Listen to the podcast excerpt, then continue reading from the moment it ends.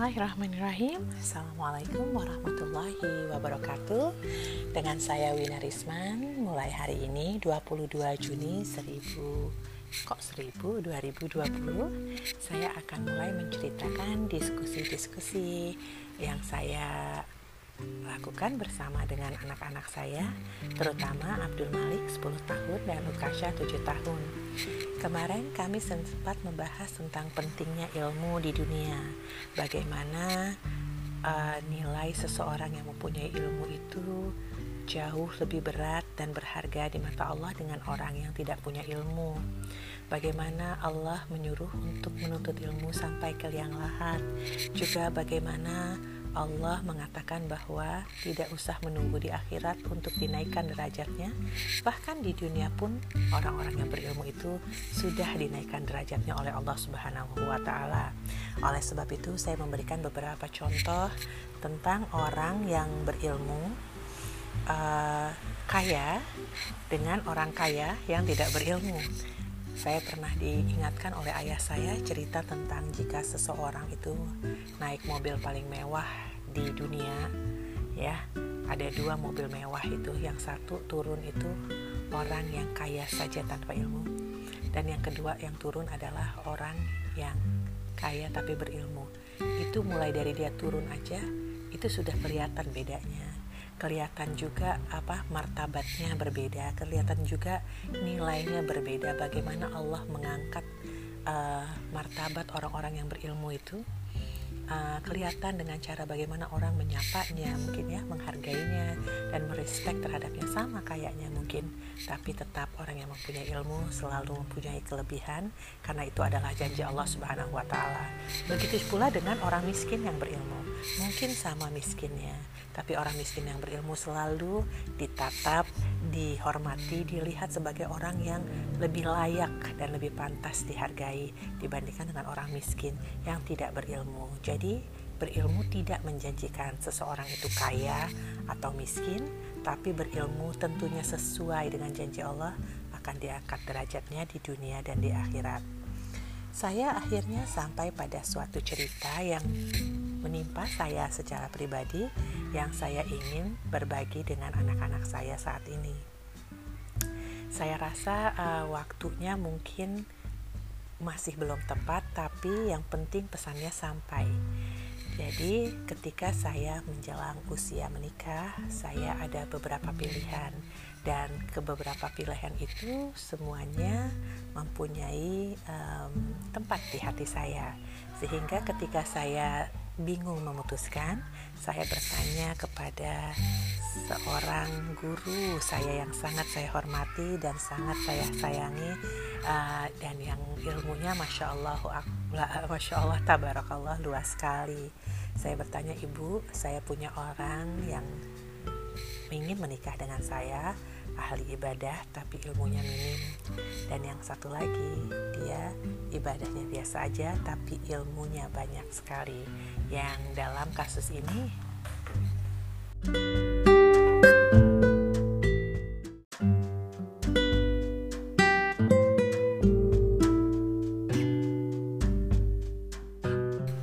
Oke, kita lanjut ya." Nah, saya bertanya kembali kepada guru saya yang sangat saya hormati, yang sangat saya kagumi keilmuannya. Masya Allah, beliau hafizah dan penghafal ribuan hadis, sehingga sangat nyaman bertanya tentang urusan agama kepada beliau. Buat saya secara pribadi, yang ditanamkan oleh orang tua saya selama ini bahwa agama adalah urusan yang paling penting, yang paling panjang, dan yang akan dipakai seumur hidup. Jadi apapun yang kita lakukan selalu harus ada unsur agama di dalamnya, harus ada landasan agama di dalamnya, dan harus ada hukum agama yang membantu mensupport perilaku kita saat itu. Oleh sebab itu saya bertanya sama guru saya tersebut, "Ibu, ada 2-3 orang yang saya sangat suka yang mempunyai niat untuk menikah dengan saya. Yang satu adalah orang yang rajin sekali ibadahnya. Setiap kali dia tahu ada ibadah yang bagus dan baik, langsung dikerjakan tanpa bertanya-tanya, tanpa menunda-nunda.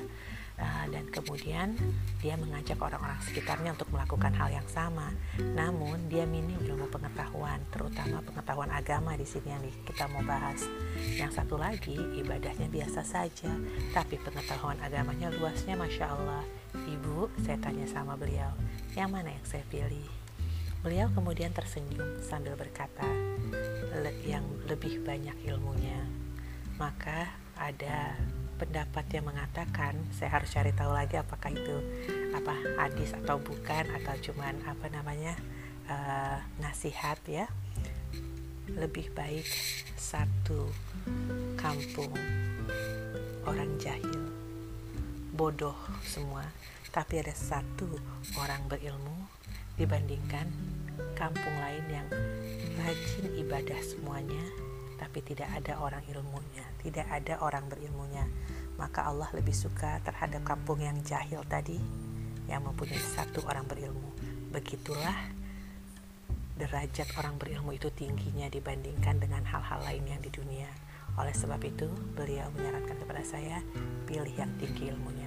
Terus saya bertanya lagi, kenapa Ibu? Karena yang tinggi ilmunya itu dia tahu apa yang harus dilakukan, dia tahu yang mana yang halal dan haram. Cuman kadang-kadang dia belum sanggup untuk melakukan sampai ke situ, tapi dia tahu bahwa dia harus melakukannya sooner or later, bahwa itu ujungnya, bahwa itu finalnya, bahwa itu destinasinya. Sedangkan orang yang tidak berilmu, dia hanya mengerjakannya tanpa ilmu, tanpa mengetahui apakah yang dikerjakan bagus atau tidak, bagaimana peringkatnya dalam ibadah dan sebagainya. Dan terkadang karena mereka dianggap orang yang ahli ibadah, mereka ditanyakan tentang suatu hal dan mereka tidak mengetahuinya, namun mereka tidak mau mengakui ketidaktahuannya. Nah, hal tersebut saya bercerita pada anak saya. Alhamdulillah mereka senang dengan mendengarkan cerita-cerita saya, terutama tentang urusan-urusan yang memang selalu dibalut dan syarat dengan agama. Oleh sebab itu saya bilang penting sekali nanti mencari ilmu, terutama ilmu agama. Kenapa? Karena kebetulan saya ngomong sama 2 anak laki-laki, karena kalian menjadi imam yang harus membimbing nanti keluarganya, harus tahu hukum dari segala hal yang kita lakukan di dunia ini. Jadi begitulah berkisahnya kami sehari-hari. Kebetulan kisah kemarin itu dilakukan di mobil ketika saya perlu mengantarkan sesuatu kepada teman saya dan anak-anak saya, karena sudah super bosan di rumah karena COVID, mereka ikut sekedar menunggu di mobil saja. Jadi waktu-waktu quality seperti hal tersebut, seperti waktu itu ya, ketika saya hanya berdua dengan anak-anak saya aja atau dengan salah satu mereka, saya selalu punya sesuatu yang bisa saya ceritakan yang selalu dibalut dengan agama dan menunjukkan bahwa agama ini indah gitu, agama ini bagus, sempurna dan sebagainya. Kalau yang hari ini kita berbicara tentang bagaimana sujudnya seseorang itu mengalirkan darah ke bagian-bagian otak yang tidak dialiri darah kecuali dalam keadaan sujud. Jadi sebagaimana teman-teman tahu, kalau anak laki-laki, anak kecil lah ya pada umumnya, kalau sholat kan buru-buru. Kalau saya tanya gimana bacanya, mereka akan jawab seperti orang kumur-kumur sudah. Saya bilang, apakah Allah menerimanya? Saya sudah berusaha, saya sudah mencoba menggunakan berbagai macam pendekatan untuk merubah cara sholat anak saya supaya tidak terlalu cepat, tapi kayaknya belum diaminkan oleh Allah dan saya masih harus terus berusaha. Maka hari ini ketika kami sholat berjamaah, sholat duhur, saya melakukan sholat yang menurut saya super nyaman dan santai dan enak dan menikmati. Terus setelah selesai salam, kami zikir beberapa kali, saya sampaikan sama anak-anak saya sebelum mereka terbang ke tempatnya masing-masing. Saya bilang, Mama cuma mau bilang satu hal, kalau setelah sholat ini kalian berusaha saja untuk sholat dengan tenang seperti tadi, dengan nyaman seperti tadi. Kalian tahu nggak bahwa doa seorang ibu tembus langit dan langsung dikabulkan? Tahu, kata mereka. Maka kalau kalian mau berusaha untuk menjadikan sholatnya lebih baik mulai dari asar hari ini, maka Mama akan doakan terus menerus semoga kalian meninggal dalam keadaan bersujud kepada Allah. Terus mereka langsung wow, bayangkan dapat tiket untuk didoakan meninggal dalam sujud. Tentunya yang kecil tidak terlalu paham, maka bertanya, emangnya kalau meninggal dalam sujud kenapa? Kenapa nggak minta berdoa meninggal dalam keadaan berdiri aja?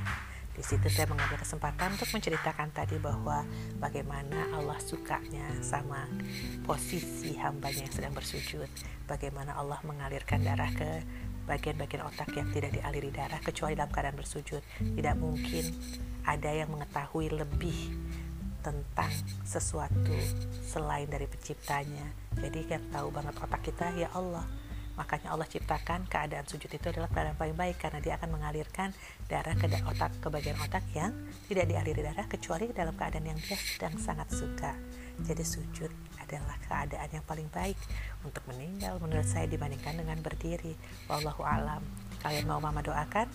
Berusahalah setelah salat yang ini kalian lebih baik. Tapi sayangnya dan serunya, bukan sayangnya aja, ini jadi berlanjut, kami selalu begitu, jadi kemana-mana ceritanya. Tapi untuk kali ini saya cukupkan sekian saja, semoga bisa bermanfaat. Insya Allah kita ketemu lagi besok dalam diskusi-diskusi seru berikutnya yang teman-teman bisa contoh untuk buah hati dan ananda di rumah. Segala kesalahan saya mohon maaf. Wabillahi taufiq wal hidayah. Wassalamualaikum warahmatullahi wabarakatuh.